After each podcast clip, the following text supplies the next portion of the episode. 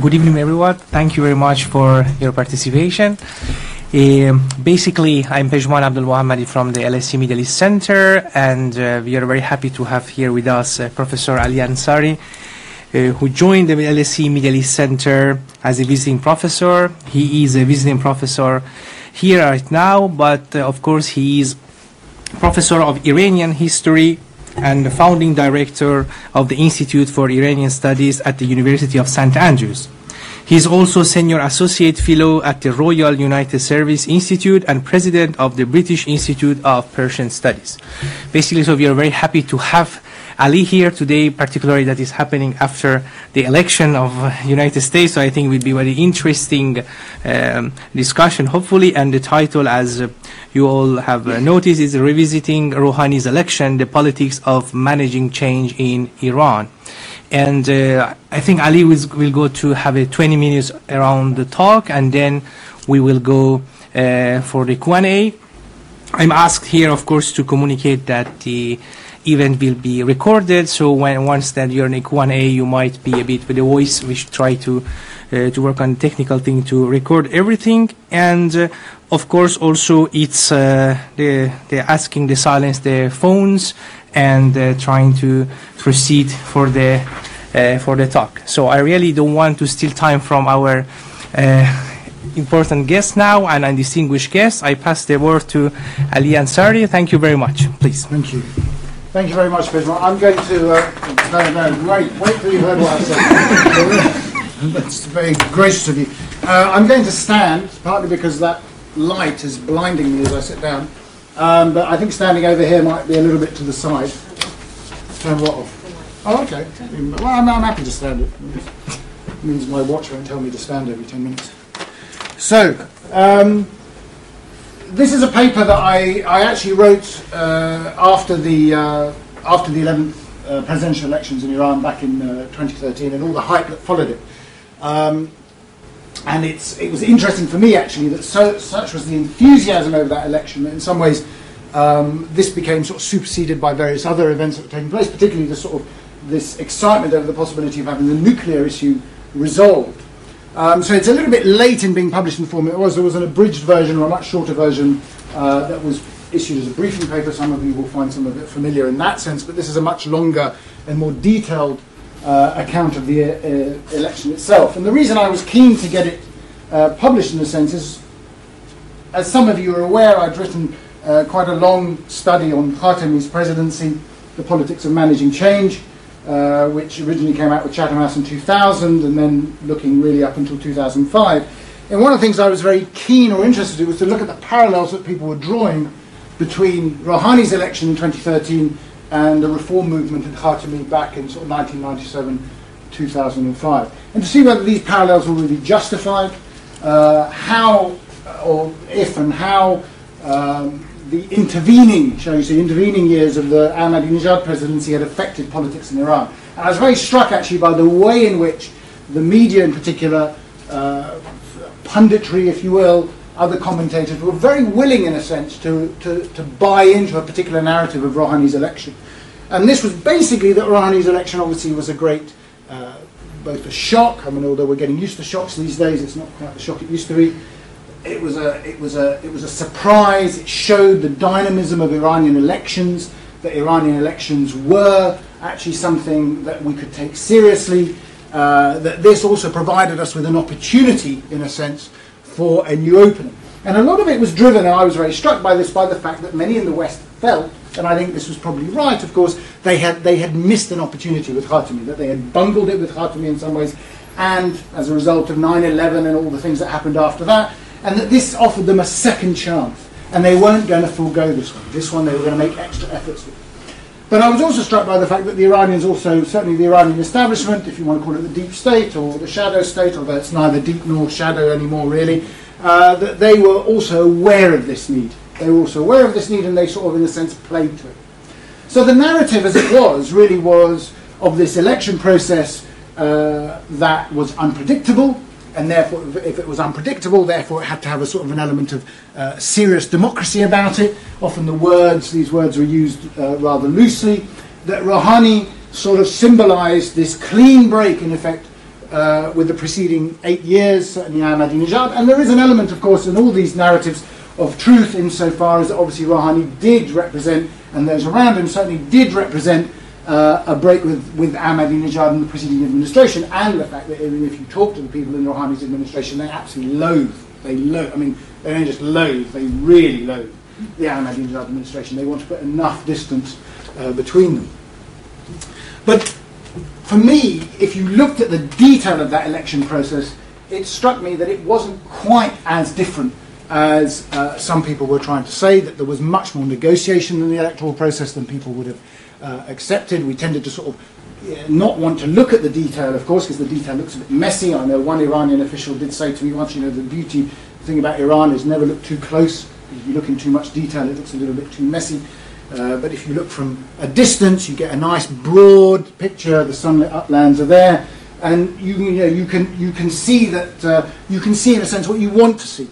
And one of my criticisms, really, of of, of the whole uh, uh approach and reception of Rouhani and Rouhani's election and others uh, is that it it failed to manage expectations properly by elevating the whole election of Rouhani and the individual himself into realms that, frankly, were completely unrealistic. So the first thing I really want to look at is, is whether we could see uh, uh, Rouhani, in a sense, as uh, a successor uh, or a sort of a carbon copy or a successor to either Khatami or even Rafsanjani. Certainly, Khatami and Rafsanjani were pivotal to his success in 2013. There's little doubt about it that Rafsanjani, in a sense, managed the sort of elite backing that they had for him.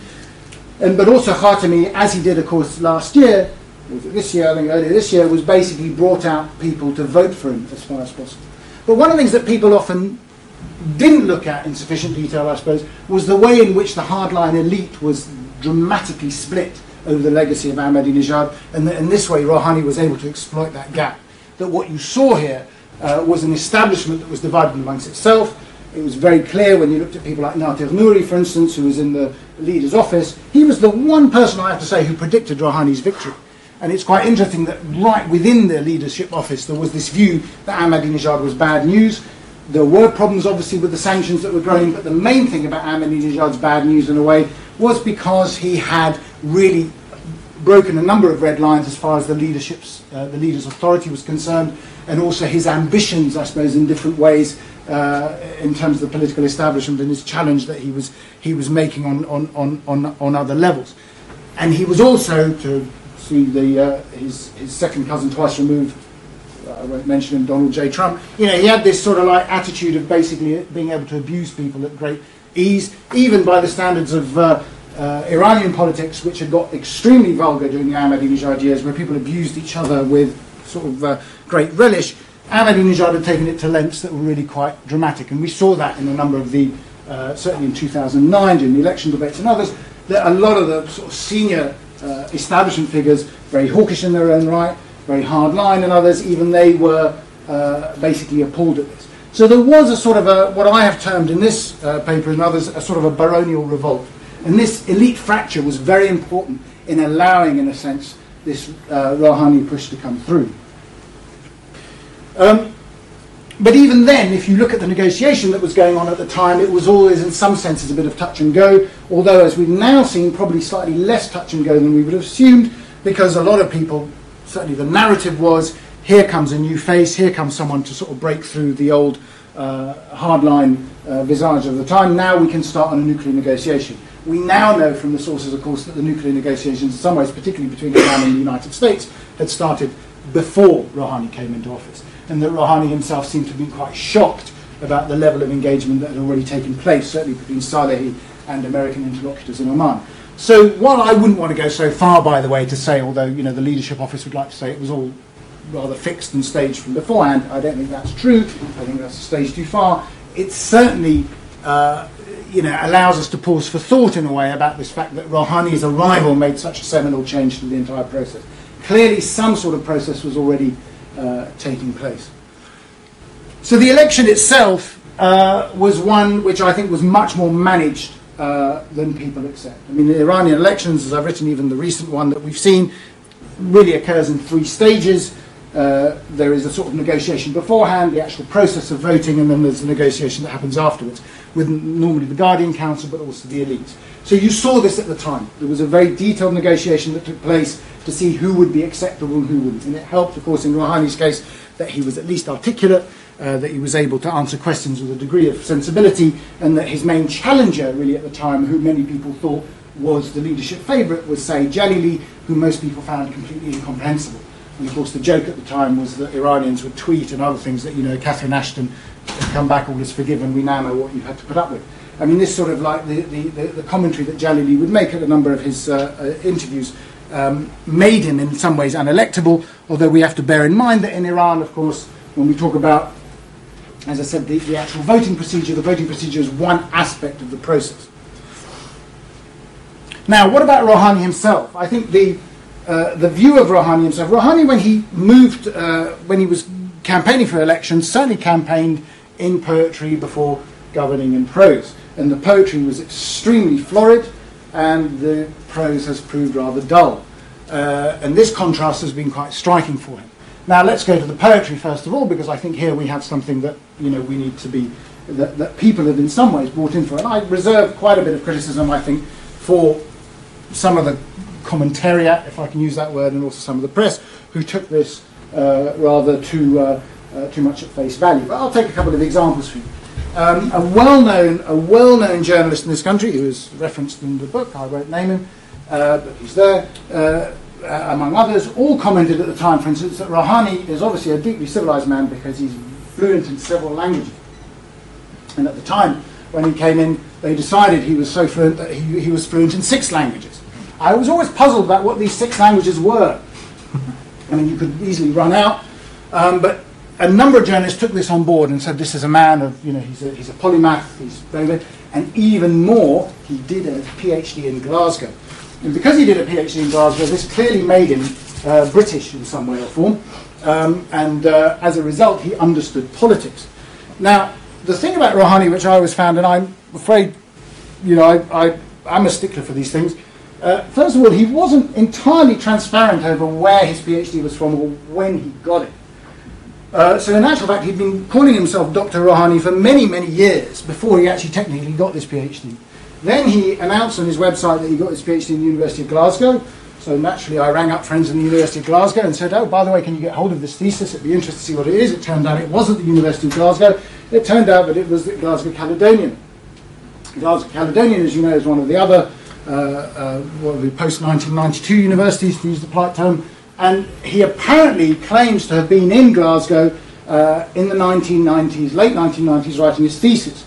Um, fine, I don't want to object to that necessarily. However, he was also at the same time apparently in the National Security Council of Iran. So it would have been quite interesting for me that Hassan Rouhani was actually sitting in Glasgow while he was also running sort of national security strategy for Iran at the end of the 1990s. I don't think it's feasible, but nonetheless you may have done it by distance learning, so fair enough. At the same time, as I said, there were elements there that I thought people could have been a little bit more critical of. The language issue, of course, was very clear, and for those of you who want to have a look, I think basically he's fluent in Persian and a little bit of Arabic. I don't think his English is up to much.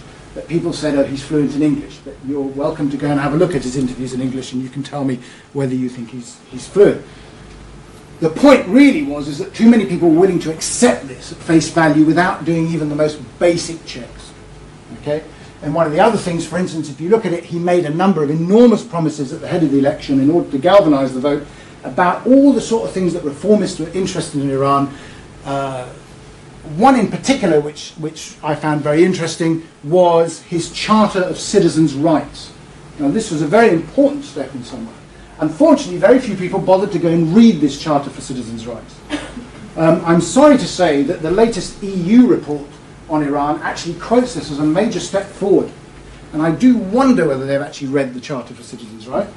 Because if you look at it, first of all, it hasn't actually been ratified yet. It's what it's saying in the EU report is they're very pleased to say that he's moving in the right direction.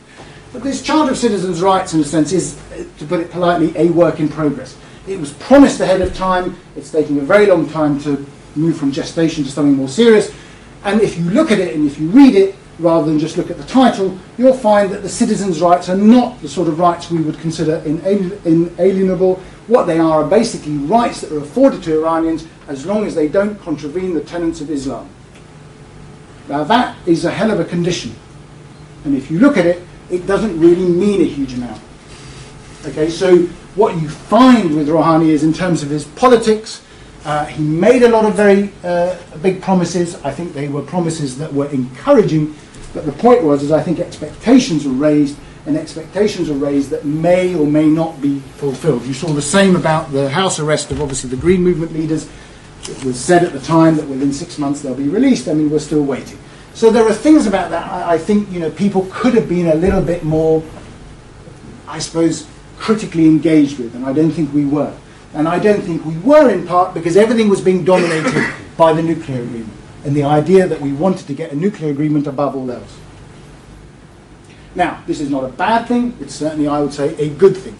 But I do think it's worrying when that sort of political expedient or that political target really gainsays anything else that you're trying to do. And Rouhani himself, of course, made this sort of argument that the nuclear agreement would be the key that would unlock all the other problems that the country faces. It's an enormous gamble if you think about it, and well, after the 8th of November, it's an even bigger gamble, to be perfectly honest with you. But what his argument basically was, was if we get this nuclear agreement sorted out, if we get the sanctions lifted, this will unleash, in a sense, the talents, the ability, obviously, in, in the Iranian economy and other things. This is what we have to work towards. This is what we, we rely on. Interesting, interestingly, from an American perspective, and this is where my other, I suppose, my critique of the Obama administration's handling of all this has been, is what they have done is they depend on him being able to make a success of this. So what we have is this curious circular, almost a vicious circle, if you will, of dependency between the White House and the Iranian presidency. That the Iranian presidency depends on its success on the White House delivering, the White House depends on its success on Rouhani delivering and each side is saying, well, get on and deliver then. But the point is, they're not really actually willing to take the necessary steps to encourage confidence because there are also, of course, hawks on either side that will do their utmost to sabotage them. And one of the problems in that sense with the JCPOA, which has been held up as this great diplomatic triumph, and I think as a transactional agreement it certainly works, I think as a, as a sort of a piece in our time document, it's had its problems, and it, if it stalls, it basically dies. And I think this is the problem that we face now. That he is finding that many of the economic benefits that he might have hoped to gain from it are, at the very least, going to take longer than he thought. Now, it doesn't help, of course, that classically, in his own way, he indulged in enormous rhetoric about what the JCPOA involved. In his own eyes, it involved um, the complete lifting of sanctions and the breaking of the sanctions regime, which, as we know, is not actually true. So, both in a political sense and in an economic sense, which are closely intertwined, of course, what you have found is that Rouhani, in a sense, the election of Rouhani, his, the, the reception of Rouhani in that sense, has led to expectations which I always thought were going to be extremely difficult to deliver. And if you don't manage those expectations well, of course, what you're going to get is a level of disappointment which is going to rebound on him. And this is, this is where I think he finds himself now. There was a very interesting comment by the head of the judiciary. I thought it was a very pointed comment, Sadiq Larijani, about a week ago, uh, which was, I mean, I thought was uh, mischievous in the extreme, but nonetheless it probably hit the target because Rouhani had got up at the, you know, the, the annual, whatever it was, uh, press day, whatever in Iran, the celebration of the press, talking about freedom of the press and how we need to have a free press and we mustn't curtail freedom of speech. And Sadiq Larijani very pointedly said, he said, I don't know why the president goes off in public and makes these speeches because in private, when he talks to us, he always says he wants to keep the press under control. And of course, what he's saying in saying like that, he's saying something that many Iranians believe, which is a problem. That he says something in public, but he does something else in private. That he makes a good speech about civil rights and political freedoms and economic liberalization on one level, but in private, actually, he's quite happy to basically toe the line as far as the leadership is concerned. So that is that is a problem, and I don't think we, see that collectively in the West, certainly the uh, journalists and the commentary and others have been really sharp enough to see really, or critical enough to see uh, where these failings might be. We've been too willing uh, to read into the sources, in a sense, what we want to see. And it's a pity, but we see it all the time. We've just seen it in the United States, of course. It's that willingness to basically read the uh, um, uh, read the data as we want to. I mean, a crucial one, if we want to take the American parallel, is the rise of the Hispanic vote in Florida, without realizing that the rise of the Hispanic vote in Florida was really Cuban Americans who didn't like Mexicans. So I mean, it's you know, it's you know, you have to be a little bit more, you have to dig a little bit deeper than reading the headline news. So this is, I think, a, a, a, an issue. Now, the JCPOA. Oh, you have your in time. I'm just going to say one final thing about it, because this is a real bee in my bonnet, which I've had a real sort of struggle with a number of people with, and I'm sure not everyone's going to agree with me on this, but I want to draw this parallel. Because I think this is one of the big mistakes of the Obama administration, if I have to and that is this nuclear fatwa. Now, as a number of you know, if you've actually followed anything I've said, actually, is that uh, I'm not a great fan of the nuclear fatwa, and let me tell you why. So you'll see why I think sometimes political expediency has got in the way of a longer strategic vision. Some of you will remember the Rushdie fatwa. And the Rushdie fatwa was solved in a diplomatic uh, agreement by 1998. At the time, Robin Cook was the foreign secretary here, and Kamal Kharrazi was the foreign secretary of Iran. And it was an interesting diplomatic solution because what the Iranians said, they said the fatwa is a religious. First of all, there was a whole decade of discussion of whether it was a fatwa or not. By the way, I mean we had it was fascinating for those of us who are interested in Shia jurisprudence. We had to work out whether it was a hukm or it was a fatwa, or whether Khomeini had actually read the book or he hadn't read the book, or what had happened, or whether someone asked him a question or whatever. Anyway, we went round and round the circles. It became a major cause célèbre, obviously. And finally, in 1998, the Iranian government under Khatami basically accepted. They said, "Look, this is a religious edict, and as a religious edict, it is not applicable to the secular government." The government will not pursue the fatwa. Okay, here, interestingly enough, the press reported that the fatwa had been lifted. It hadn't been lifted. What we'd had was a classic diplomatic fudge, a very good one, and it worked. Because basically the Iranians went back and said, well, we've kept the fatwa in place, but we're not going to pursue it. The fact that we have a 15 million pound bounty on the guy's head doesn't matter. That's a religious charity. This is what charities do. Okay, so we're going to leave the uh, we're going to leave the uh, we're not going to pursue it. And on the British side, of course, they said we can solve it, we can get back, we can open our embassy, the British Council can go, we can do all sorts of exciting things. What that did, of course, in a very interesting way as a diplomatic solution, is that overnight, basically, the Iranian government admitted, in a practical way, that it is secular. That the Islamic Republic became, through this agreement, effectively a secular government. Because it said this is a religious edict, we don't pursue that, that's in the religious sphere. Leave the religious people to get on with that. We are the government, we're the political government of the Islamic Republic, we won't deal with it. Fast forward 10 years and you have the nuclear fatwa that nobody's ever seen, by the way, but let's accept Khamenei's word that he's issued this fatwa. Most fatwas have to be written, certainly on an important issue like this, but nonetheless, let's accept that Khamenei, by voicing his concerns, has issued a fatwa. I always find this very problematic, of course, because you know what it means is that Khamenei can pick and choose whatever of his utterances are religious edicts, which is a pretty powerful position to be in. If he decides one morning to issue, and if you want to go and look at Khamenei's fatwas, he's got a website and he lists them all. And some of them are very interesting. Some of them do with satellite dishes, others do with buying things from Israel, and so on and so forth. But they're written, you know, they're written answers to questions. And you're yet to find anything on the nuclear issue on there, by the way. Nonetheless, he says it's a fatwa. What I find extraordinary is that the White House accepts the notion of the fatwa.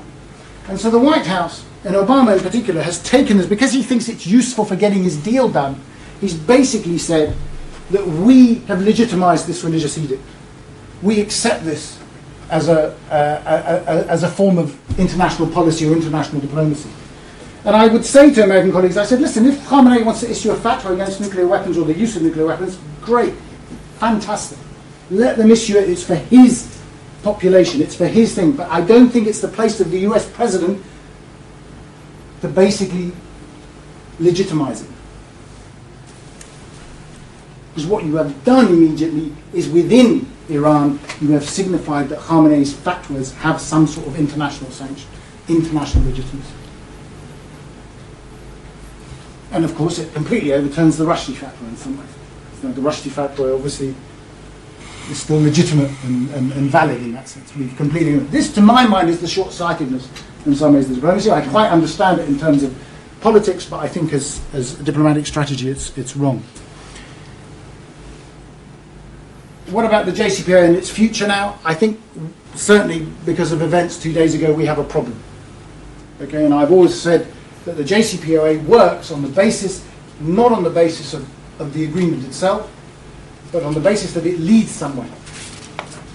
The JCPOA is a process, and you have to understand it as a process. Because the idea was, as Obama and his classic Whig narrative of history, that the arc of history is long and it leads curves towards justice, as he keeps telling us. Well, it's curved slightly in the wrong way at the moment, but nonetheless, there is a momentum. It has to go somewhere. And at the moment, it's not going anywhere. And if it's not going anywhere, Rouhani will not get the economic benefits of what he wanted to do. But, his, but from the other side of the argument, of course, is Rouhani himself hasn't made sufficient political or economic changes to the internal structures of the country uh, to actually attract the sort of things that he needs. So I think we're in a sort of a, a um,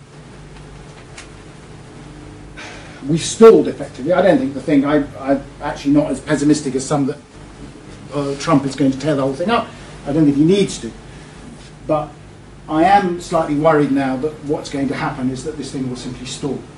And if it stalls and doesn't go anywhere, then we're going to find ourselves slowly but surely going back to where we were.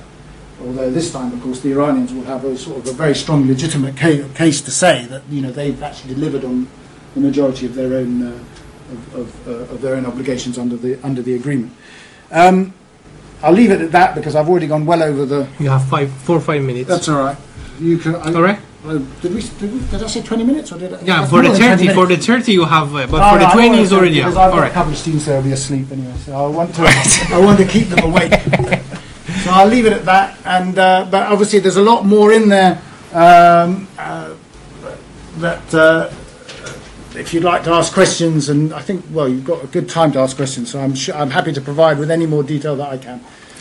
Well, thank you very much, Ali. It has been wonderful, I think, a talk here, and uh, I think that now we could really go through the our Q&A section, and we have enough time to go in depth in some concept that Professor Ansari has been highlighted. I'm just gonna ask to have a brief and precise question, and particularly if you kindly introduce yourself before the question. So I would just start now and open the floor, please. So let's break the ice somehow. All right, please. I'm Gisa. I'm a PhD student in Westminster Business School. Uh, I just wanted to I wanted to make a comment on the press exhibition that you said. Uh, the Rouhani's um, government they get back to Sadiq Larijani was saying that Rouhani always complained about those uh, newspapers, uh, slightly the hardliners who have kind of security. So that was their comment on this issue because you want you were saying that he, uh, he does something publicly but he acts otherwise privately. So this one was the comment. And uh, I had a question because I had this kind of um, um, I thought that kind of the government of Iran is pro-Trump and they actually yeah because when I went to Iran I thought that there, there are some comments that they wanted Trump to be president mm-hmm. rather than Clinton being president. This was what I got from the mm-hmm. atmosphere in Iran. And I was very confused mm-hmm. how they are they are rather they wanted to Trump to be elected. So do you have any explanation for that or it just Yeah, I mean, we were, I mean, Pejman and I were talking about it. It is. I mean, I, I agree with you. I mean, I find it also a bit confusing, but I think it's also a complete misreading of American politics. Um, and I think a lot of people, you know, I mean, let me just come back to your comment as well first. I mean, just to clarify on that, what I'm saying is really that Larijani exploits what people think is a perception about him. That he talks a good talk, but he doesn't do as much as he's meant to do. That's the thing, and I agree with you that he targets, you know, those papers that are. But at the same time, you know, there are there is a sort of anxiety that he, he hasn't actually delivered on a number of the political things that he's meant to deliver. But that aside, and I think you know, Larijani is obviously, tar- you know, it's a very. That's what I was saying. What he said was a very political thing to say. I mean, it was deliberately intended to make him look bad. The thing about Trump is they think he's a. well, They said Tajir basically. They think he's a businessman. They think he's a he's a he's a, he's a basically. And so, uh, you know, I was saying, you know, in a sense, the Americans, um, American politics has become Iranian. You know, they, they've elected a, a, a, a, a, a merchant as their president. And the Iranians, for some reason, I mean, th- these are the things that they think are, uh, um, they think Trump is better than Clinton. Clinton they see as a hawk, Okay, they see Clinton as someone who'd be tougher on Russia and certainly take a stab in Syria. Trump they see as someone basically who uh, is going to cut a deal and who is going to is basically much softer with the Russians and hopefully will be much easier with them in Syria. Now here's the problem really with this analysis is that Trump has said a lot of things to different people that are quite contradictory. And we won't really know yet about you know what his situation is. If the sort of people he's considering to be Secretary of State are the people that we think, then we're all in a lot of trouble. Okay, and so we need to think very carefully about it. And I think the Iranians, you know, have this slightly uh, um, I don't want to say idiotic, but it is idiotic, really, sort of feeling that Republicans are always better for them than Democrats. Okay? And I had exactly the same argument in 2000, where they all said, no, George W. Bush is great, because the Republicans don't talk about human rights, they like business. Yeah? Whereas the Democrats, because of Carter, it's a very, it's a wonderful hangover actually from the Shah's. The Democrats, you know, just the, you know, JFK was terrible, Nixon was great, JFK was terrible, uh, Carter was terrible, you know, so on so but the Republicans are great. And it's, it's obviously a very superficial reading. I think in this case it's a highly superficial reading. None of us really know. And you'll find there's a lot of commentary on the web chat about what Trump will or will not do. The reality of it is, and I've heard a couple of professors also at the LSE, where I think there was one on Newsnight last night and others, and I have to agree with them. The problem is we don't know. The trouble with Trump is that, you know, even when you look at his potential cabinet, uh, I must admit, one of the first things I did, and I always do, is I looked to see who would potentially be in their foreign policy team. And I didn't recognise a single one of them, apart from John Bolton, which I have to say is not encouraging. Okay, so you know we have to wait and see. It might be he might be this deal maker. He might pop off to Moscow. He might have a very good relationship with Putin and others. But I don't think that necessarily means uh, he's already. You know, the Israeli right are also very keen on Trump. So you know we have to see where he's going to lay his cards. And I think the, the Iranian political elite has made uh, mistakes about the United States on a regular level, and it's partly because you know one of the great failings in Iran, to be honest, as in many other non-European or non is they have very little by way of academic or uh, policy think tanks on the world outside their immediate area. You know, there are no sort of. Re- I mean, there is the Faculty of World Studies at the University of Tehran, but it's not great. You know, I mean, it's you know there are these. You know, what you need are these. You know, in terms of a, uh, um, a proper systematic study of say Americas or whatever, there isn't really much. And I think they just make mistakes, and I think that's where it comes from. But it's, it's you know, it's this idea that he's a merchant. Thank you very much. Let's go to the another one, please. Yeah. Yusuf Dawani, LSE student, Master of Health Policy. Before the elections, many of well, not many of us, myself at least, we were looking forward. That's a good qualification. well, I was looking forward yeah. for the election of Rouhani as a, someone who's proposing himself as a model. For the sake of trying to put a stop for the secular and uh, Sunni Shia rift and kind of not putting a stop to it, but rather stop using it in advancing their own political uh, agendas and rivalries. I'm, I'm, I'm not talking specific, uh, I mean, I'm not, I'm not blaming the Iranians for it. I know it takes yeah. two to play this game. Yeah. But nothing had changed when Rouhani came. In fact, it, it continued on rising. The use of uh, Sunni Shia discussions and using it in, in, Syria or in Iraq. And that's quite threatening for the community, whether that is in Iran or in the Arab world. But there was absolutely no change, whether that is during Khatami's time or uh, Ahmadinejad's time or later on during Rouhani's time.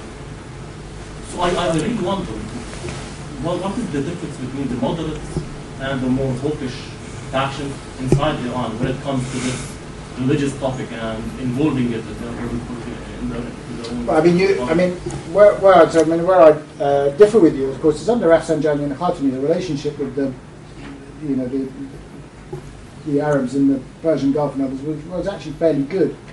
I mean, it was fairly, you know, constructive, certainly under Khatami. I mean, Khatami went round, you know, his, in his Quranic Arabic and did some fairly decent speeches. Uh, you know, Rafsanjani less so, but the, the relationship, for very, very pragmatic and realist reasons, because of OPEC and others, was actually uh, reasonable. It's under Ahmadinejad that it plummeted, and it's also as a consequence of the Iraq War and the divisions that emerged in Iraq and the Saudi fears of Iranian sort of expansion, if you will, in Iraq, and then of course this is expanding into Syria.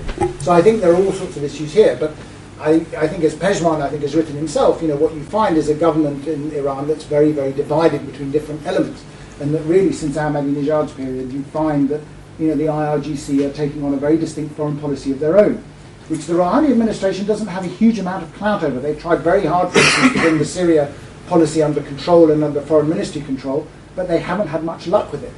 Uh, because the IRGC see this as their sort of baby, as their, their pet project. So what you find is a very sort of, uh, you know, uh, bicameral, if you will, government, and where they, uh, one group are basically pursuing a very hawkish line, um, uh, the other are talking, you know, at the other side of the mouth about, you know, peace, stability, we want to work together, we're brothers, and so on and so forth. It adds to that, you know, to the useful ambivalence or u- useful, I should say, ambiguity for them where foreign policy is concerned. Uh, but at the same time, I also think that Rouhani, as a sort of the heir to Khatami Rafsanjani, understands that if you do want to have economic development in the region, the last thing you want is heightened tensions with Saudi. I mean, you know, you don't want regional tensions. You want to be able to dampen those down. You need to have much more collaboration. And I think, you know, that problem in Iran hasn't really been solved yet. I mean, they haven't really uh, uh, been able to resolve it. The other aspect, of course, you have to think about is nationalism. Nationalism in Iran and also in the other parts is, is growing. Now, why is nationalism being encouraged in a way? I mean, as we've seen in other countries, of course, but in Iran is a particular one. We saw recently, I think October the 31st is, you know, Cyrus the Great Day or something. So now they've instituted this, and people go out en masse to Pasargad and they shout some very interesting slogans. And for the first time this year, actually, they arrested people, so they must be getting worried. You know, so this nationalism is being encouraged. Why? Because nationalism affords the regime a, a sort of another plank of legitimacy when it's losing its other plank. Whereas, you know, Islam or republicanism or whatever is going weaker, they can play the nationalist card. So they encourage that, and of course that's reciprocated, as you quite rightly say, from the Arab side. I mean, there are two there are two sides to this, you know, the, the, to, to, to, this debate. And you know, the Arabs will talk about the Iranians as Safavids or Majus or you know all sorts of weird and wonderful things, and the Iranians will respond in kind. You know, and it's it's getting more and more bitter in that sense. Rouhani himself, you know, on the terms of whether Rouhani is a moderate, again, all these terms are very relative in Iran. I mean, you know, would Rouhani be, you know, uh, my choice in the current crop? Yes, he probably would be. You know, he, he seems like a reasonably decent sort of person on one level. On the other hand, you know, he does come from the security and intelligence establishment. You know, he's not a, you know, he claims, of course, to be a, a man of the law and, you know, very literate and so on and so. Well, that's fine. But at the same time, you know, he's come through that uh, uh, intelligence establishment, which many people have used and said, of course, this shows why he will be successful because he knows how to manage all these things. But when I was talking to Iranian colleagues, you know, for instance, said about this, I said, so it doesn't sound to me as if he's a moderate. And the classic line comes back, it depends on your definition of moderate. You know, you've got to be, you know, you've got to understand and see what he does. And I think the far better term for Rouhani is pragmatist. You know, he works the system and he knows how far he can and cannot go. And the system, and the argument really of the paper here, by the way, is you cannot ignore the eight years that preceded him. Khatami inherited a situation from Rafsanjani. Rouhani inherited a situation from Ahmadinejad. And yes, Ahmadinejad has been barred from running, by the way, but he's still sitting at the, the knee of the leader. You know, he's still there as a sort of an advisor in a curious sort of way. And those eight years prior to that have done an enormous amount of damage to the way in which the political structures of the countries work. So Rouhani has inherited a much more difficult situation. That makes it more difficult for him to operate. He's not necessarily in control of all the facets of government, much less so than even Khatami or, or, or perhaps Rafsanjani was. And I quite understand people who say, well, he's not a Khatami. Khatami was a woolly liberal. You know, obviously liberalism has gone out of fashion these days. Uh, it's uh, you know we're not. He couldn't he couldn't handle the politics. But I don't think that Rouhani is a better uh, political player than Rafsanjani. You know, I think of what and Rafsanjani couldn't do it either. At the end of the day, you know, um, he's probably less corrupt than Rafsanjani. But you know, maybe a little bit of corruption goes a long way in Iran. I don't know. You know, it helps. It's not unique, obviously, but you know, I, it's you know, he was able to move the system. Sorry, I'm waffling on too much. Right, please. Gentle lady, please. Um, I'm Leila Hinton, and I run the International Department of London Science Colleges. My question to you was that um, Do you think the arrest of double nationals in Mm. Iran Mm. is to weaken Rouhani's position from the government and from his presidency? And when this will end? Well, I mean, yeah, I mean, I think, and uh, again, these are one of these narratives that come up. So, you know, we say it's either a hybrid government or he doesn't have full control. It's there to weaken him. And I think in some ways that's absolutely right. On the other hand, you know, I think for many of us looking at this for the years that we have, we sort of wonder when there will be a president or when there will be someone who will be able to actually confront this in a meaningful sense. Because at the moment they're not particularly doing anything about it. Yeah, um, they talk, but I don't think they do a huge amount about it.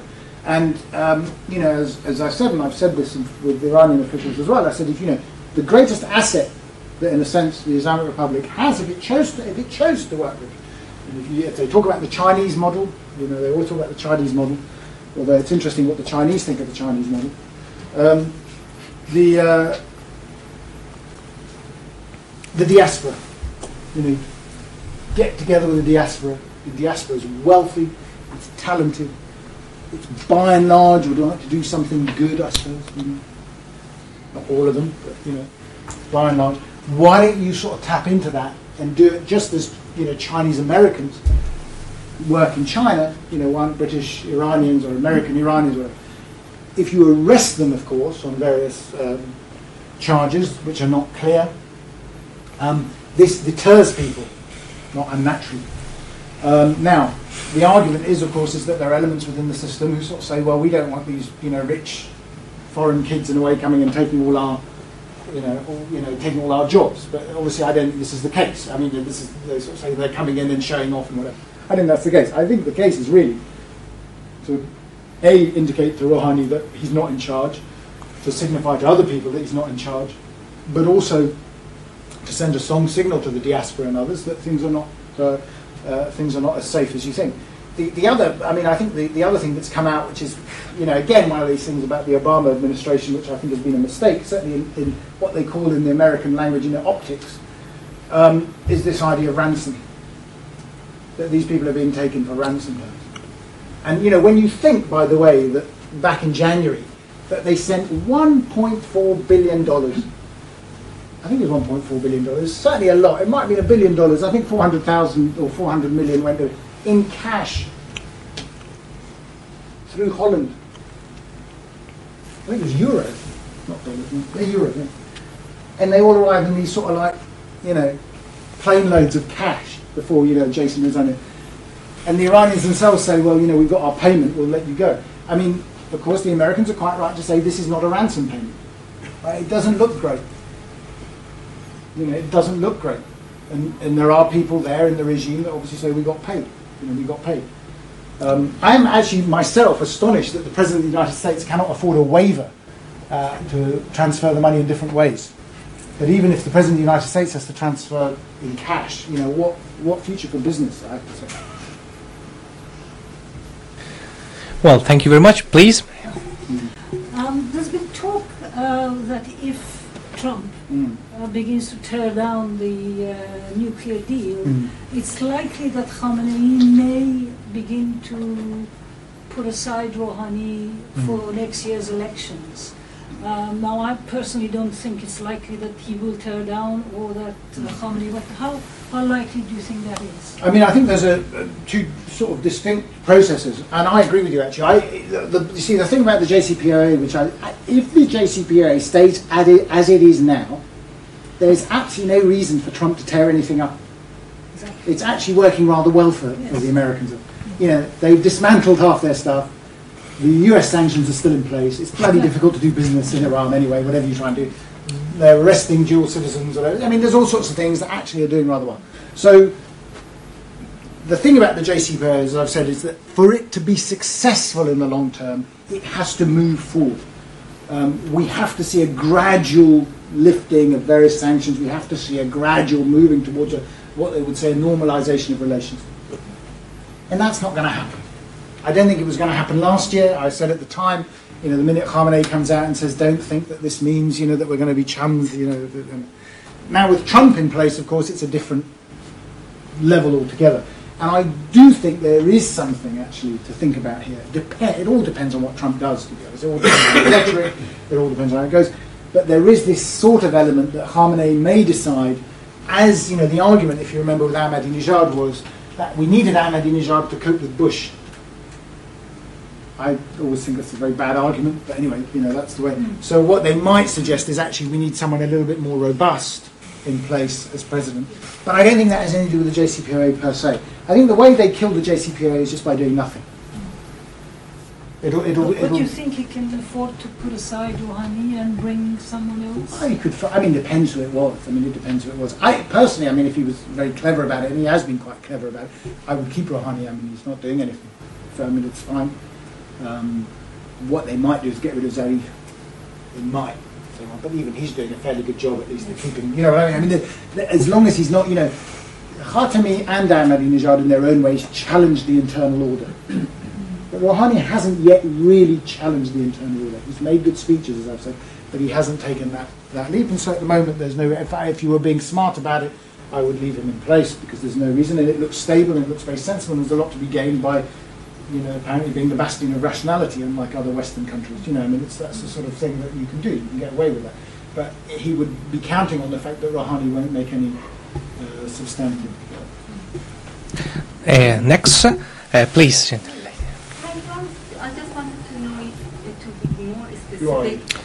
Oh, my name is Asifa. I'm just investment advisor for Iranian market. Okay. And um, I was wondering what, uh, what uh, uh, Rouhani, to be more specific, what he promised, and he didn't do it in taking in mind the upscale of hardliner in Iran Mm-hmm. and the West that didn't promise what they promised. Uh, because I can see that Rouhani is doing a great job. They dropped the inflation rate to the one digit, and uh, there are so many uh, foreign investors and foreign money is coming to Iran. So, what, would you be more specific about Okay. that, please? First of all, I mean, the reason the inflation rate's gone down is it's possibly because the country's in recession. Okay, I mean, that might be an also good reason. It may also be because the oil price has gone down very much. I mean, these oil price issues are not his fault, obviously. But I think if you look at the, there, there are two things you have to look out for in the way foreign businesses work in Iran. You can sell Iran lots of things, okay? But investment in Iran, I suggest, is going to be much more difficult in terms of long-term investment because various things have to be in place. We're still waiting for the Financial Action Task Force, all these other things that we find very oppressive actually in the West post 2008. These need to be applied in some measure or form in Iran, and I think this is a work in progress. What Rouhani did, of course, is in even last January, if you go and read what he says, whatever he, he says very clearly that the sanctions are all going to be lifted. Okay, he didn't actually give the clarity that was required about the sort of sanctions that would stay in place, the fact that sanctions would be suspended, the fact as, for instance, that in all EU contracts, for instance, they have to put in something about snapback, okay, which the Iranians don't want accepted in. This is one of the things that's causing a bit of a problem with the Airbus deal, for instance. Um, there are all sorts of things that are basically what we would call friction on the ability of them to, to, uh, uh, to either sell or invest in the country. And if you look domestically, if you look at the way in which people like Zanganeh uh, and the very good Minister of Economy they have, you know, Ta- uh, Tayebnia and others, you know, they're saying that a lot of the structural changes that need to be made, and these are not unique to him, but let's not get it wrong. I mean, these are things that we could say from 1979 or even before that have yet to be sort of resolved within an Iranian economy. That is the creation of a private sector that actually operates as a private sector, not one that is basically tied to some sort of political power or control. So I think there's a lot of promises there that he's made about um, uh, the way in which the political economy will work, which in a sense he, ha- well, not in a sense, which he really hasn't really tackled yet. So there's a lot of good noises. But if you talk to, um, I'm sure you go to Iran much more frequently than I do, I say at the moment. But if you look at the basic, you know, industrial, shall we say, framework of Iran, it's still extremely difficult in terms of business. It's different from buying things. But let me give you also an example of, uh, in terms of economic strategy, in terms of the Boeing and Airbus sale, which is another one of bees in my bonnet. Because I think this is fantastic. And that's, that's great. Okay, so let's say that Iran wants to spend $46 billion buying 220 planes.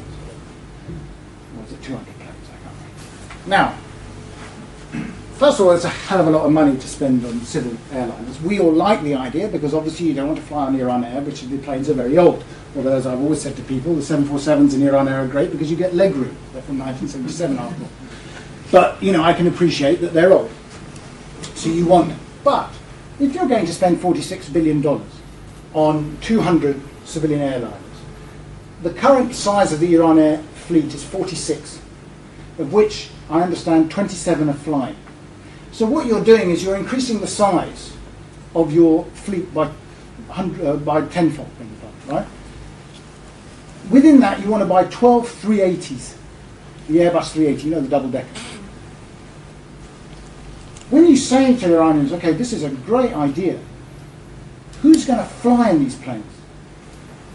Where is your market for this? Their argument is, of course, which is a classic argument that goes back pre-revolutionary, oh, well, Tehran will become a regional hub. Well, this is all great. I mean, as an aspirational idea. But if you look, if you talk to economists, they say it's economic nonsense. You know, that Iran is going to suddenly develop this massive airline industry, overtake Turkish Airways, Emirates, you know, whatever, as become a regional hub. Build all the now. From a, a, a European business form, it's fantastic news. Airbus is absolutely loving it because at least the 12380 can be produced now. Iran is, you know, we're recycling the money in a classic way as the Shah might have done, you know, to keep them afloat. But it also requires a huge amount of infrastructure building, which I'm sure the French and others will be happy to do. But above all, what it requires you to have is a really flourishing tourism and uh, um, you know uh, airline industry to take on Turkish Airways and others. You need a strategy for that in the long term, and I don't think they have one. And this is a problem. You know, it, it, it's basically making economic policy really. It sounds great, and I think you know it appeals to a certain sense of Iranian national pride, of course. But I think also you have to be sensible about it. The Shah in his day bought three Concordes, you know, on a whim because he liked it. And in a sense, he'd get away with it. They never delivered them, of course. But you know, if you remember the Iran Air thing in Piccadilly, always had a nice model. And it was to joke the Iranians as far as we got is the model. But they never got the actual planes. But again, that was seen as excessive at the time, even though he had the money. But this sort of purchase, I think, again, what Iran needs is a lot of short haul airlines to deal with domestic travel and also regional travel, and maybe some of the sort of Far East and London and other places. But you know, they what was it? Right they said oh, they can look forward to the time when Iran Air will be flying to New York. Okay, when? I mean, it's a great idea, but it's not, you know, it's not sensible. I think the, the problems economically are much more fundamental. So that's what I'm saying. I mean, I, I think he's, I think the people in his administration know exactly what needs to be done. They know exactly what needs to be done, but boy, they're going to find a lot of resistance to getting it done. I mean, I think, and you can see that with the petroleum contract, by the way, which has taken forever to get organised, doesn't it? I mean, and I'm talking from experience from the 1990s when we had buyback, you know and talking with oil companies then, we struggled to get a contract. Now they're talking about buyback two. I think it's probably a bit better than buyback two, but it's not exactly the sort of thing that they wanted because of the resistance that you quite rightly say. But you know, sooner or later that's got to give. I mean, someone has got to give if they want to get serious investment in the company. Well, please, gentle lady, please. You wanted a question, I'm, no? well, I'm, yes, I'm please. giving you very long answers. I'm sorry because I think I've got plenty of time, but uh, Please. but I will shorten them. I'm Zainab. I, I'm an uh, economic analyst for the News South Africa as well, but not going to ask about economics. From where? Uh, from uh, from Twitter. Oh, okay. Um, and I was wondering if from now on until let's say May, um, there is an increased rhetoric from the US, especially because of Trump, uh, about whether we can or not just uh, be able to get rid of the deal, etc. Some sort of anti-Iran measures. Mm. What would the Iranian counterpart do? What would Khamenei do? What, what can they do, uh, or what would they do over the next three months until uh, May to respond to this? I mean, you know, what they say about what uh, uh, Trump government could do, the administration could do, I mean, what they can do is very simple, actually, in one way, and that is to rescind the executive orders that Obama has put in about the JCPOA, particularly over secondary sanctions and about the American subsidiaries. So if they block American subsidiaries from doing work in Iran, it's going to, you know, they can make life difficult. I mean, even today, as you know, you know, if you look at it, the Americans are great. They sort of give you, they say you can do business in Iran, but here's the 200-page manual that you need to read before you, you try it. And so this manual can just, they can add another 100 pages. So that's all they need to do, by the way. He doesn't need to do a huge amount to make life a lot more difficult. What from the Iranian side, I mean, I've always said that actually, you know, Rouhani, Rouhani needs uh, to get some results. There's no doubt about it. He, he can do some things himself. Obviously, the other side need to um, open up a bit more. Although I, I must admit, one of the things I have to, you know, uh, disagree in, in one sense. I think there are elements of the small print of the JCPOA that the Iranians did not pay enough attention to. And one seems to be this idea of having access to the US financial system, which I mean, I, I don't know why they did not include that in the JCPOA. Um, now, if that's fully restricted, there are going to be problems. For Khamenei, you see, the, the, the, the, you have to see what was what were his aims. His aims, not Rouhani's aims. His aims really are to stay in power. Okay, his aims are to maintain the revolution and the purity of the revolution. Now, the UN sanctions that were on Iran were proving to be destructive. Okay, from 2011 onwards, basically, it's when it got really bad. Okay, then there was a coalition, and through the genius that was Mottaki as foreign secretary in Iran or foreign minister in Iran, they managed somehow, through I mean, a real effort, to get the Russians and the Chinese and others to sign up, which would be very difficult normally to do. What they've done now, of course, is they've shattered that coalition. That coalition will not come back. In my view, it would be very, very, I mean, they might but it would be very unlikely that the Russians, the Chinese, and the other, you know, uh, France, uh, Britain, America, will all agree again on putting sanctions. So he's managed to break that out. It clears the game. They can buy their S-300 missiles. They can do various other things. On the other hand, leaving it as it is makes Rouhani look weak. It weakens him. And of course, Khamenei can go ad nauseum and say, I told you so, the Americans are all crooks, you know, and look at this, it's a nonsense. I told you never to trust them. I told you that Rouhani is the Mossadegh of the age, you know, there he is. He's trusted in uh, the Americans and look what they've done to him. I told you that. So it enhances his position. I don't think he's financially feeling the pinch. Um, and he keeps Rouhani weak, and you know it goes to this notion that why change him actually? Because he gives a good speech, he keeps the, the liberal side of the country happy in a way, but he, he can't really get, you know, he has two hands tied behind his back.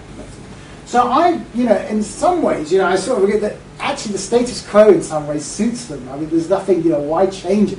Why go? And from the Iranian point of view, by the way, you sit it out. You've got another eight years, another eight years or nine years are up the sanctions start to come off the nuclear industry, they can go ahead with their civil nuclear industry, and they've already said they want an industrial scale enrichment program. That will be the next crisis, by the way. Okay, don't, I mean, count on it. That I don't think the, the, the, the, Europeans and the Americans will, will countenance an industrial scale enrichment program, even though in the agreement that they signed, that's basically what it implies. In Salehi has said it.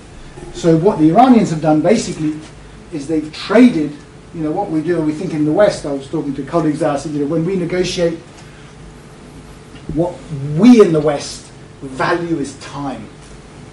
Time is a precious commodity for us. We're always rushing around. In Iran, they have plenty of time. Time is not an issue for Iranians. If it takes us 10 years, great. We'll trade other things and we'll use the time to get what we want. Yeah? And so we always think, and they played it very well in negotiations, by the way. If you notice Kerry running around saying, I've got to get the deal by this time, yeah, say, fine, yeah, we can take our time. And so, in that sense, I'm not sure, to be honest, that Khamenei will do anything. He can play the martyr, and it'll be marvellous, and of course it will look, and everyone will sort of criticise Trump and others.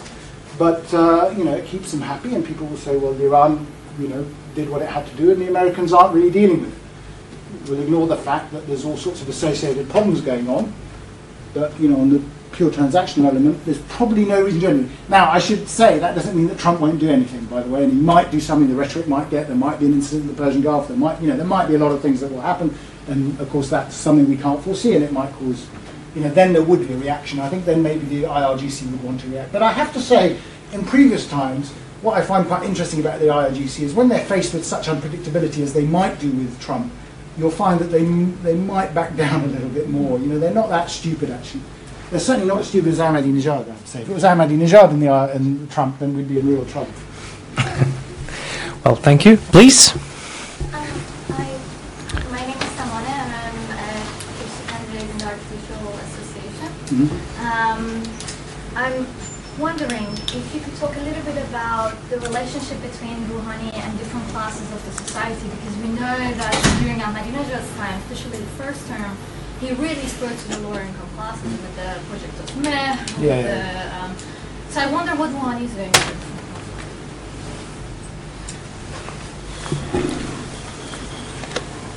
Well, I mean, you know, what Rouhani does, and I mean, I think others could probably speak to this better than I can, but I think Rouhani really is there to speak not only to the, not really the working, I mean, I don't like this issue of working or middle or other classes, and I don't think these, you know, I always think in Iran there's basically a ruling class and the rest. I mean, that's basically, depending on obviously your income distribution and others. But clearly, you know, Rouhani appeals to a certain, what we might term in a loose term, a middle class, an intellectual middle class. Um, and I think you know what you're seeing basically is a lot of people are getting increasingly disappointed with his inability to deliver on various things. I mean that's the point. There is, it's true to be said, you know, there is this fact that you know you can say the economy at least is in a slightly more stable environment. That's absolutely true, although it's not very dynamic, but it's certainly much more stable. Um, and I think there is this view that um, that you know it's, it's better than the alternative. You know that you know if we go, we might go back. You know that Ahmadinejad is a great bogeyman that they you know they, they worry about. But I don't, you know, I don't think he's, you know, he, I don't think he certainly speaks to the what we call the, the, the working class in that sense. And of course, the real danger is is that he will, um, uh, you know, he will face a fresh challenge when it comes to this sort of election cycle that's coming uh, coming round now. Um, I mean, if you look at the last and the parliamentary elections, of course, and the and the Assembly of Experts, you can say that you know, that people say he did re- reasonably well in that, and they still appealed, you know, his constituents came out for him. Although, of course, the, the, the ambiguity of that election process, of course, is that the people that were elected to the Majlis and to the Assembly of Experts, we don't actually know what their ideological background is. I mean, they're not, it's not very clear. And the Assembly of Experts in particular was quite hilarious, actually, if you look at it. You know, they said that the 30 list in Tehran was such a splendid list, but actually, you know, the 16 that sort of came in, sorry, the 16, that, you know, eight of them were part of, you know, both the Socialist Workers' Party and the Tories, you know, at the same time. It was quite an interesting division of responsibility. So they could sort of be, uh, I, you know, both sides claim victory. So I, I mean, I think in Rouhani's, you know, Rouhani, to my mind, does not have an actual constituency of his own. Rouhani's constituency is really brought to him by Rafsanjani and Khatami. They're the, the two pillars. And, you know, as I said in that election, really, the people that brought out the vote for him was Khatami at the end of the day. Um, so I, you know, I'm, he doesn't have that. He doesn't have a, a, a, in my view anyway, a similar sort of access. He appeals to a certain group of people, but I don't think he has them in a sort of a. Uh, I don't think they're his, they're his natural base in that sense. I don't think he has a natural base in that sense. Please. And, um, thanks. What about? Would you introduce yourself, Chester? So, I'm- Thank you. Because I know who you are, but they. Yeah, I was a PhD student at LSE. What's your take on Iran's warm relation with Russia? There's always been a relationship. warming relationship. Yeah. it's hot. Uh, there's always been a relation between Tehran and Moscow. Yeah, yeah. There's this southern bilateral cooperation and multilateral ones between Iran and Russia. Why? And whether it's a Rouhani's initiative or other parts of the government. Well, you know where the you know where the relationship with Russia starts. I mean, in the in the post-Islamic Republic. This is probably before you were born, but uh, uh, during the Gulf War, the first Gulf War. That's yeah, you weren't born. Um, yeah, I, people, some of you will remember. You know, Saddam Hussein's air force flew to Tehran, you know, for, for refuge. It was one of the best decisions I think the Iraqi Air Force ever made, wasn't it? I mean, they sort of flew, or Saddam Hussein just had to fly his Air Force to Tehran for, for safekeeping. Of course, the Iranians sort of, sort of acquired all these MiGs and everything and thought, wow, they're not bad, you know. And um, the military-industrial complex, really, the relationship with Russia, former Soviet Union Russia, really starts there. Because, remember, uh, Iran's military is basically Western resource until that period. During the Iran-Iraq War, they have to find you know resources from all sorts of other places. After that, they get these MiGs and others. They find it very difficult. Now, there is also a much tighter relationship between the IRGC and the sort of the the, the, the oligarchy, shall we say, that emerges in Russia in the 1990s, but particularly in the noughties, and that's solidified by Ahmadinejad. So what you see is a sort of a a, a, you know, a, a brotherhood of the local mafias, if I may put it that way. You know, and they're basically a political economic link that's very tight, and then you see military engagement and others. For my part, and I've always argued, the relationship between Russia and Iran now is pretty tight, and it has been quite tight really for the last decade. Yeah, it's they're not they don't love each other particularly. I don't see the point. I mean, I talk to Russian colleagues of mine. They say you know the, the Russians always say that the only people who lie more than we do are the Iranians. It's not a great way of sort of like, but you know, it's not actually very good for the Russians either. But you know, they they claim that they're, you know, that it, it's, it's a pragmatic interest. And it may be a pragmatic interest. I mean, I have to say, from a historical point of view, I think it's a travesty in some ways because if you look at Russian relations with Iran over the last 150, 200 years, it's not been great. Okay, it's had pros and cons, but it's not. It's certainly not been better than the Anglo-American relationship with Iran. Okay, but nonetheless, this is the way we are. Post-Soviet Union, the Russians need a friend, the Iranians uh, need a friend, and there is a sort of a, uh, a much tighter relationship growing up, which has now seen us in a situation where, as we know, you know, the Iranians granted the Russians access rights to air bases in Iran the first time a foreign power had that, that base, although they got very sensitive about it when the Russians bragged about it, but nonetheless we know that apparently that, that resource is available to them. Now this is, this is more, uh, to my mind, than simply a pragmatic relationship. This is something deeper. And when you're having uh, Russian or Iranian troops being shipped over to Syria whatever in Russian or Iranian planes and whatever, this is a much tighter relationship. And I think you see that. And I think probably Putin plays the game well with Khamenei, and they, they sort of have a, uh, they have a mutual understanding. So I think it has its origins uh, in a practical sense back to 1990, 91. It's bound on a sort of a mutual dislike and disrespect, or not disrespect, or dislike or uh, distrust, I should say, of the United States. Um, they, they share a conspiratorial worldview. It all reinforces and builds into each other. So, you know, it's on a number of different planes military, political, intellectual, whatever you want to call it. Even though I have to say, if you look at it in a very practical sense in the 1990s, you know, the Russians are the first people basically to dump the Iranians in it if, if it's in their interest. You know, look at the Caspian, you look at, you know, aspects of the sanctions, for instance. I mean, the Russians had to accept the sanctions for it to go through. They haven't always backed it. You know, Lavrov and others have played it uh, um, reasonably well, and I think that relationship now is, is much, much tighter. It is, to my mind, one of the failures of Western foreign policy in that sense that we've actually ceded that territory to the Russians. Not just in Iran, I think probably in, in large swathes of the Middle East. And the Russians have done it on the cheap. I mean, if you look at that, I mean, this is again the way the journalists have just kind of, did you, uh, you remember the aircraft carrier going through the channel? And they said, this Armada. I mean, did you see the amount of black smoke coming out of that thing? And it also had its own tug. Are you one aware that it has its own tug in case it breaks down? this aircraft carrier is ancient. And yet the way the BBC were reporting it, one would have thought this great Spanish Armada had been coming through the channel. It's ancient stuff. I mean, this is not, but they're doing it because, you know, Obama's red lines don't amount to much. The worry is that, you know, Trump might have too many red lines. But, you know, this is. Please. Hi, um, my name is Thomas Sharma, recent LSE graduate. I was wondering, with uh, Trump's election and possible, I mean, definite rapprochement with Russia, do you think that will change anything in terms of Saudi-Iranian relations with regards to, well, not lack of relations, Mm. with regards to what's happening in Syria and in Yemen? Or do you think that... Well, I, I mean, I, you see, again, these are all these unknowns that we, we just don't know what the situation with um, um, Trump and Putin is going to be. I mean, obviously, the, I love the idea, obviously, the Russians all applauded in the Duma you know, when Trump won. Um, it's difficult to know what that relationship will be. Um, I think there's a there's a view that you know obviously we sort of feel that basically it may be warmer. It certainly would be warmer than if Clinton had been president. Um, but the trouble is, you just don't know what the American posture is going to be because I don't think John Bolton or even Newt Gingrich, whoever's been touted as possible Secretary of State, are necessarily going to be people who are going to feel very warm towards the Russians. Yeah. So we have to we have to wait and see really on that and see what happens. Um, I think the Saudi one is interesting, of course, because I think the Saudis probably invested quite a bit of time and money on a Clinton victory, and that may not go down well, obviously. Um, but you know, we, we have to. We I think we have to wait and see how that pans out. I think a lot of people in the region, um, including the Iranians, shouldn't take anything for granted. Just wait and see how that pans out. Thank you. Please. I'm Lily Hilton, a student at Haberdashers' Aske's School for Girls, hmm? and I was wondering, I heard the Deputy Chief of Staff for Political Affairs, Hamid Aboutalebi, say that Brexit presented a historic opportunity for Iran. yeah. And I was wondering whether you thought there would be any direct benefit or disadvantage for Iran from Britain leaving the EU. And, you know, the interesting thing is I don't know why he thinks it's a great opportunity. I mean, I, you know, there were a couple of reactions. I was quite. I mean, of course, you know, the standard Iranian reaction was that this was a great cunning plan, and the the, the way I tried to convince colleagues in Iran that it wasn't. I mean, they said no, no. Although I have to say now, maybe it was. You know, now with Trump, maybe we did foresee a Trump victory. And, you know, we will go to the front of the queue after.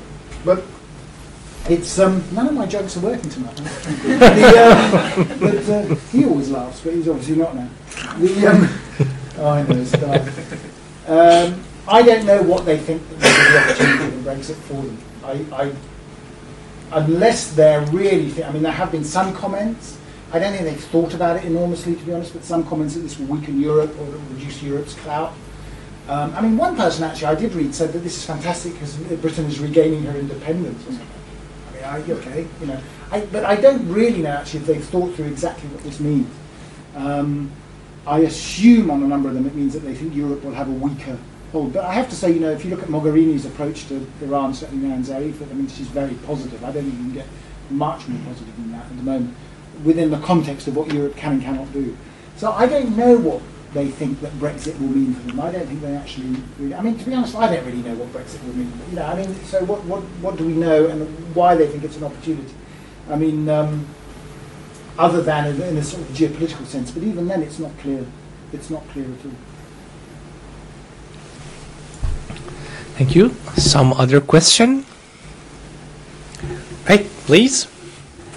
No, no, uh, you please. Yeah. Um, hi, uh, uh, my name's Erin Shiri. I'm a SOAS master student. I know that you think. Uh, um, I know we think that Mani Rouhani will have like a, a real, you know, nice re-election, but who do you think the regime is going to allow to campaign against him?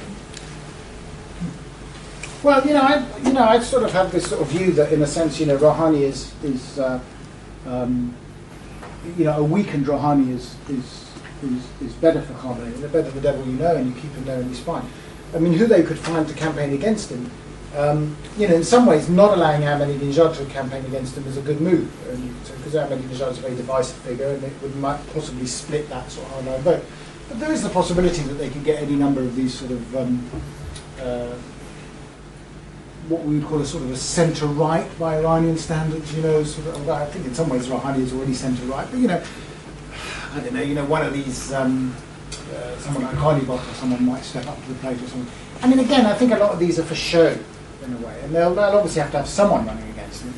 Um, I think the attacks on him because of the economy would mean that some of them would find find an opportunity to do so. I mean, I tend to sort of agree with you that I don't think it's necessarily going to be a shoe-in for him. Um, people think that, people assume that, and I think in actual fact it's probably become a bit more difficult with the Trump presidency. They might find someone who they'll think is a bit more robust. Um, but it's not, you know, entirely clear who it would be at the moment. Because if you're, you know, if you're being clever by the Iranian standards, you would keep that fairly secret anyway for the time being, because you wouldn't want to reveal your hand until later in the day, uh, so as to minimise any of the sort of political fallout that might happen in the sort of the pre-campaign. I mean, the interesting thing about the last two or three Iranian elections uh, last, certainly the last presidential election, was that it had quite a long lead in.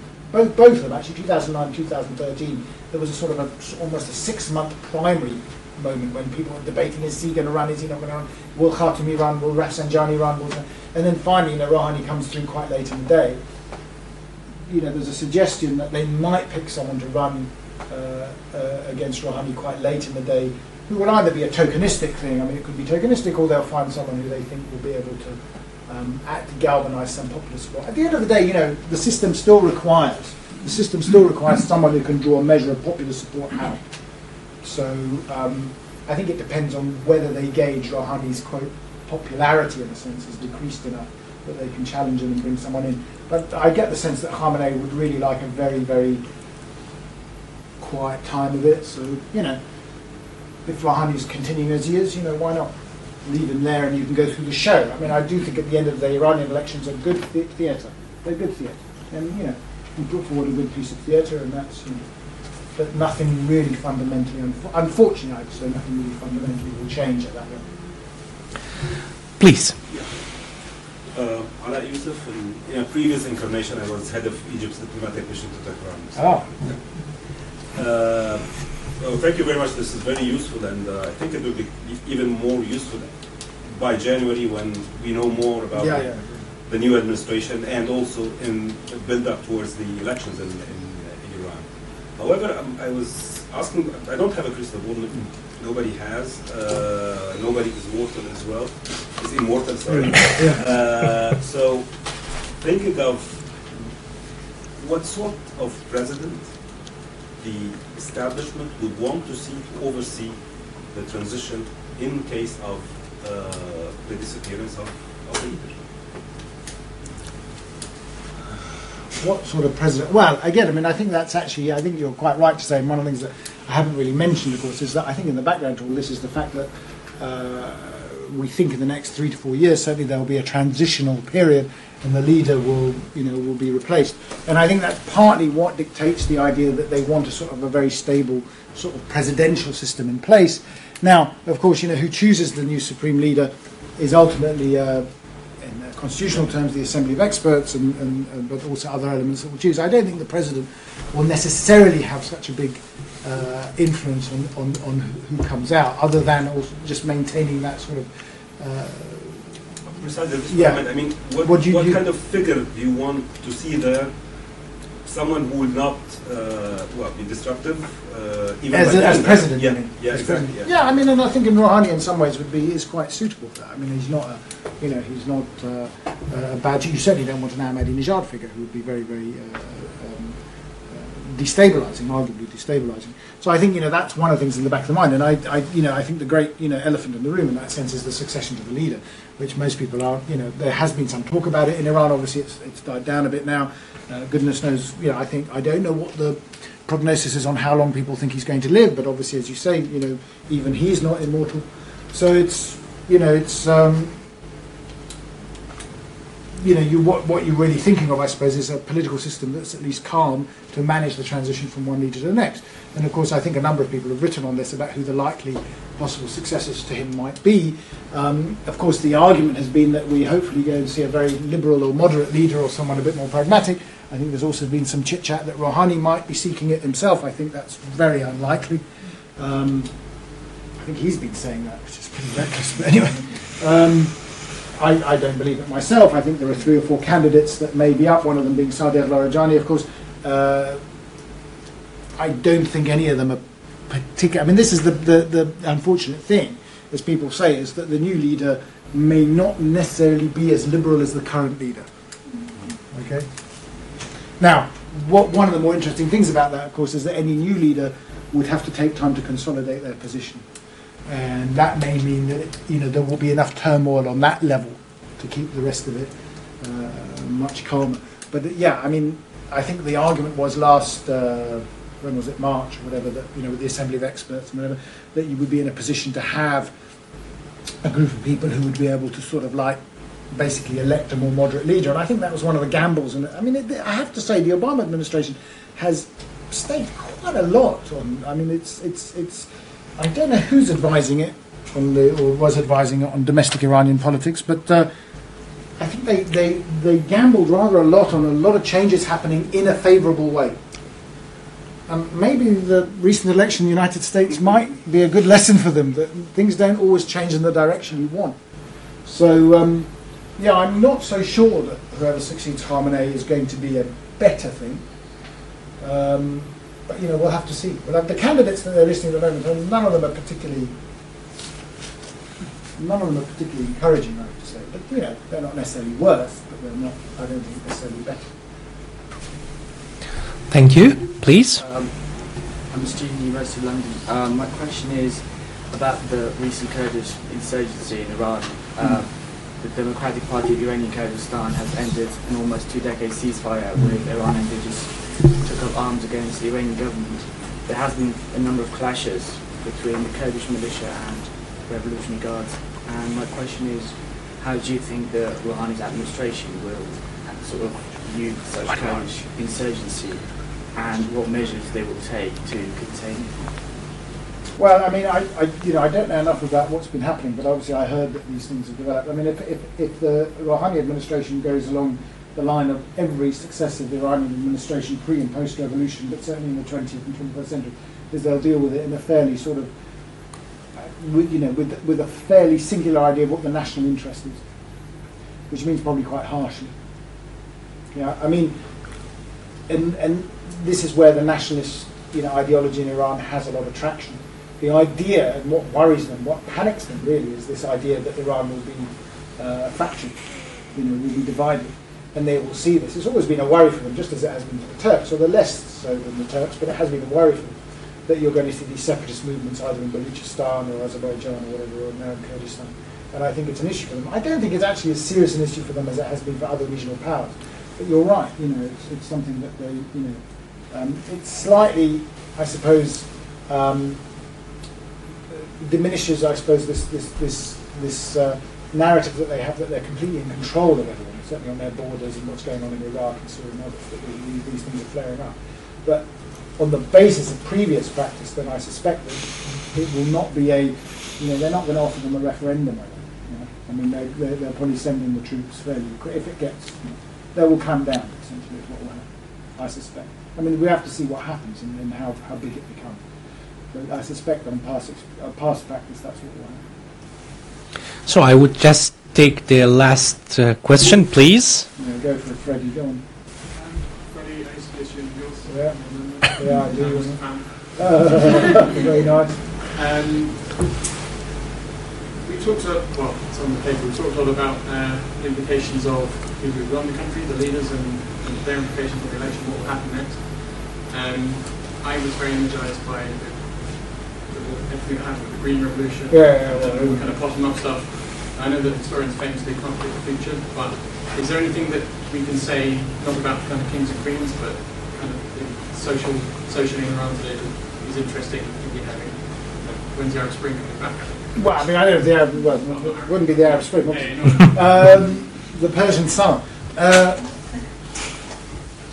you know, the great paradox of Iran, as those of us who are familiar, is that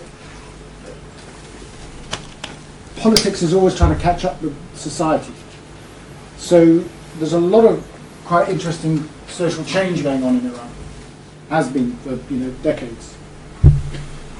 Um, and travellers to Iran, you know, those students, whatever who go, particularly to Tehran, but also the other major cities, will find that you know you, you find a much more uh, progressive, shall we say, social environment that you might have anticipated. It's one of the reasons why people come away from Iran obviously very, almost quite confused or pleasantly surprised or whatever. You know, but the fact is, the, the, the, the, tragedy, in my view, of, the, of this sort of political development in Iran is that the politics have always been quite, you know, have always tried to sort of uh, contain or, or, or, or repress that social urge. Yeah. And the question is, is, you know, how long can you manage that? And periodically, obviously, it hasn't worked very well. Um, if you go from past experience, then we can expect some sort of social upheaval every decade. So, you know, we had one in obviously 1979. I think the war probably exhausted people for 1989, but we had something in 1999, and we had something in 2009. So we can now look forward to 2019. Um, I have to say that the, the, the repression that took place after 2009 was pretty severe. Okay, it was pretty severe, and of course the arrest of dual nationals and stuff is a continuation of that process in some ways. It's to create a degree of uncertainty and it's to create a degree of instability in that sort of social environment. But um, you have to say that for the reasons that we discussed earlier in terms of the economy, uh, social aspiration, uh, the needs to connect, and you know, I often think that the Iran is, is a much more connected country than people think. I always just say only the hardliners in the United States and in Iran think that Iran is cut off. You know, I mean, it's a very well connected. People are very connected on social media and other things, not necessarily illegally, but nonetheless they are. So, you know, one has to sort of think that these sort of um, social intellectual movements, aspects of globalization, whatever you want to call it, although globalization is now a dirty word, but, you know, it's this sort of thing that is going to have an impact. Now, one of the things that we were discussing earlier um, is, you know, even these uh, uh, upsurge in nationalist sentiment in Iran and what's going on uh, around these demonstrations in Pasargad and others. These are relatively small scale, by the way. I wouldn't want to exaggerate. You're talking about several thousand people, but it is nonetheless quite interesting what's uh, what's going on, the mood music, um, some of these sentiments, the fact that, and I think the clearest sign that there's a little bit of anxiety among the government is that they're arresting people for it. So you've got to say that if you, if you were a if you were a betting man, you would say that something, you know, at the end of the day, what you're seeing in Iran is a sort of a race between the government and society. If the government and the repressive apparatus can maintain a control and always keep an eye, and they're obviously very paranoid about it at the moment, they can keep a lid on it. And as I said, after 2009, they did quite a systematic job of dismantling those sort of elements of sort of the, the mass movement elements that existed. But there is a sort of very tenacious ability among Iranians that they will I think in time, obviously, coalesce again, reorganise, and things will develop. And there will be crunch times. Um, this politics of managing change, if you will, I think the Iranians, in some ways, the Iranian governments have been reasonably good at doing it. That's not the right word, sorry, reasonably effective, I think, at doing it. I don't think they've been good at doing it, but they've been effective at least at keeping a lid on things.